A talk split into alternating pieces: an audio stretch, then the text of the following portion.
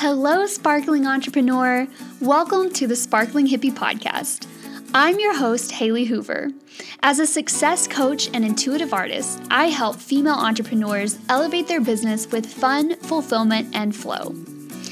I'm also an Amazon number one new release author, and my expertise is in intuition, success mindset, and visionary thinking in business. I'm very fortunate to have been featured in Positively Positive, Thrive Global, and Thought Catalog, among other amazing publications. I hope you'll find this show helpful to your entrepreneur journey, and if so, please feel free to like the show, subscribe, and leave a review.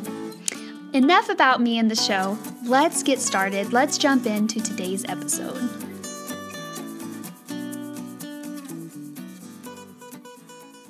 Hey, beautiful, sparkling souls. I wanted to hop on.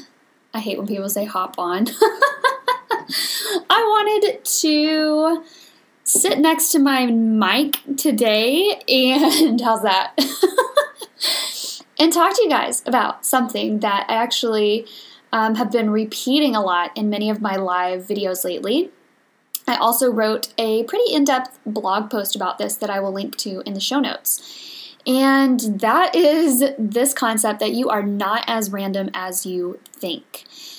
This is huge. But before I dive into that, I want to share something that literally changed my whole perspective on who I am as an entrepreneur.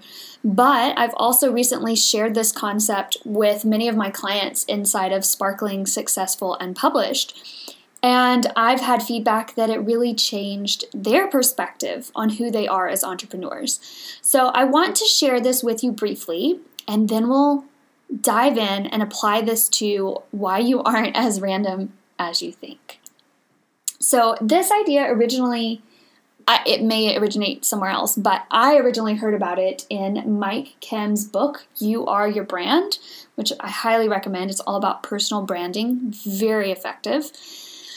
And Mike Kim brings up the idea that you are one of two types of entrepreneur. And I had never heard this, and it's just brilliant. So, first of all, there's a how to preneur. A how to preneur um, is someone who's going to teach you how to do something step by step, very tangible. So I always think of like a website designer is going to teach you how to design a website or how to brand your business. Um, things, if you're teaching someone a step by step, that's a how to preneur. Okay, the other type of preneur, and I would, well, the other type is called an ideapreneur. An ideapreneur is trying to spread a large idea, right? Trying to create a movement around a certain new way of thinking. So, for instance, Brene Brown, she her whole career, both before she was an international superstar and after, is about spreading the ideas around um, shame and vulnerability and the research that she's found behind that. Um, so she's a great example of an ideapreneur. I'll use myself to further explain. So the sparkling hippie to me is it's an idea, right? It's this idea of being free, of being fulfilled, of being in your flow and allowing the creativity to just zhuzh all around you. The Sparkling Hippie Publishing Company, on the other hand, is very much a how to project. How to self publish your book, how to become a best selling author on Amazon through self publishing, right? We're going to take you step by step through that process. So, the advantage of being a how to preneur is that the problem is super easy to identify, right? So people know they need a website. They know they need to publish a book. So, and it's it's a, it's a very clear outcome too. Oh, you'll get a website. Oh, you'll get a book, right? The disadvantage is that how topreneurs oftentimes have a ton of competition. So you have to really be creative in how you position yourself in the industry. Ideapreneurs, on the other hand, have the advantage that there's usually not much competition in the industry at all. So, um, I would venture to say before Brene Brown blew up the TEDx talk, the TED Talk stage, um, I would venture to say it seems like no one was talking about shame and vulnerability, especially from a researcher's perspective. So she single handedly has like spread that movement. I think there are people now who talk about that stuff, but as a result of her work, right? So the advantage is that there's usually not a lot of competition. The disadvantage is that when we're talking about sales, basically all selling is is someone has a problem and you're going to you have the solution right? You know how to fix it for them or help them fix it. And ideapreneurs have the disadvantage that most of the time people don't know there's a problem. They don't know they they struggle with talking about shame um, and guilt and vulnerability right? They don't know they need more creativity and intuition in their life.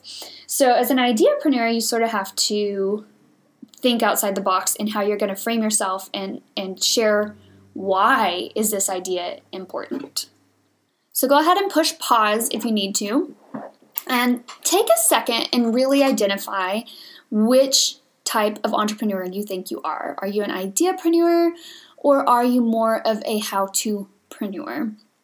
There's not a right or wrong answer. Well, you're you're one or the other, but one's not better than the other. And like I said, they both have advantages and they both have disadvantages. So um, don't be shamed about which one you are. And when you're ready, you can press play and come back. So, specifically today, what I'm talking about is going to be extra relatable to ideapreneurs. Now, I really think a lot of what we do is a mix of both. So, once I really get my idea down, then I can share a seven step process for how to overcome said idea, right? But in the beginning, you might be, you're launching your business, you're trying lots of things, you're, I know for me, it was like, oh, maybe I will design a website for people, maybe I will do coaching, and kind of felt really scattered and all over the place. And the idea behind this whole episode is that you're not as scattered as it may feel when you're getting started, and your ideas aren't as random as you think they are. so, I always use uh, my painting process as an example, but when I begin a blank canvas, right, I'm just throwing stuff, scribbling, uh, maybe just squirting paint around, and it can feel actually usually the first layer feels pretty good because it's like yeah second layer comes in and i'm adding more color and more shapes and more squiggles and that's when it starts to feel chaotic. And it's like oh i thought i was going with an orange palette. Now i'm using like blues and reds and i don't really know where this is going. This is the part in entrepreneurship where people get really confused. They feel like they're being wishy-washy. Um, people are screaming in their ear, be consistent, and they're like, I don't know if I'm being consistent because I keep changing my mind. And I want you to just take a deep breath and know that it's okay. So, this part of the painting always overwhelms me too. This part of entrepreneurship was overwhelming to me as well. But if we'll take a step back, you know, and, and look at the painting, look at your on your business with fresh eyes, you'll start to see some connective tissue. So, oh yeah, there's a black squiggle there and there's some black dots there. Okay, okay, I can work with this. Let me pull out those black dots. Let me put, you know, frame out the rest of the picture so that those black dots and black squiggles will come to the forefront, right? And I'll share a secret with you. I may spend a whole layer bringing those black dots and black squiggles to the forefront, only to the very next layer turn around and cover them up and do something completely different. That's okay. If you do that with your business, it's totally okay because you know what? You're creating depth, you're creating layers. You, you're never going to fully be able to er-, erase those black dots and squiggles. They're still underneath the fresh coat of paint. They're still there because it's track you've laid, it's a path that you've walked. It is proof that you're on this journey. So don't um, don't resent it, don't be angry about it, and don't be shamed of it, right? Ashamed of it. Every single piece of the journey is meant to be there. One of the things that is a characteristic for ideapreneurs is that oftentimes it's slow, consistent building over a lifetime. So, again, I, am using Brene Brown as an example, but she had studied re, um, studied shame and vulnerability for like 20 or 30 years before she went on that TEDx stage that catapulted her career that and she had already written several books before we knew Brene Brown as a household name. So she was already knee deep in this lifelong journey to spread this message, right? And then afterward, after fame, so to speak, she just continued doing what she was doing. Her path didn't change because she had this calling. She knew she was supposed to be sharing this message, and she did her whole life. And that's the same thing when I look at the sparkling hippie, it's an idea. It's a set of values that I have been truthfully writing about in one way or another since I was at least 18 years old. Has it been instant overnight success and lots of money? No. But I know in my heart of hearts, this is what I'm supposed to be talking about again and again and again. And it's a lifelong journey because I'm spreading an idea, I'm spreading a movement, and movements can take 20, 40, 60, it can take hundreds of years, right? This movement may not take off till after you're gone. That's not the point. The point is to stand up and share what you believe in, right? As as your life's calling, right? So you're creating content. The sparkling hippie for me, I've created years worth of content. I've I have a blog posts, I have podcasts, I have social media posts, reels, live videos. And most of them have not resulted in instant amount of money. But I'm going to record those and write and share all of these things whether I get rich and famous from it or not, because this is my idea that I'm passionate about. I'm passionate about sharing, right? So I don't want you to get discouraged if you are an ideapreneur, right? It might just take longer, um, and that's okay. But also, how to-preneurs, sometimes that takes a long time too.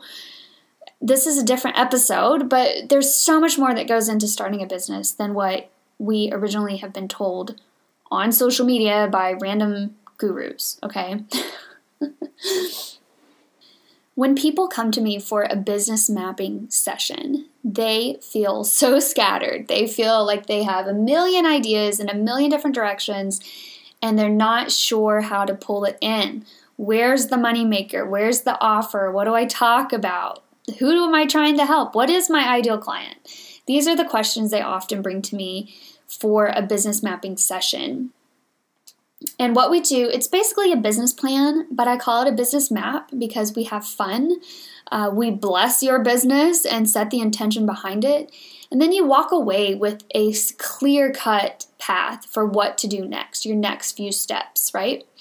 So, and guys, nine times out of 10, clients walk away and they go, Oh, it's that easy. Oh, I had no idea. It does all make sense.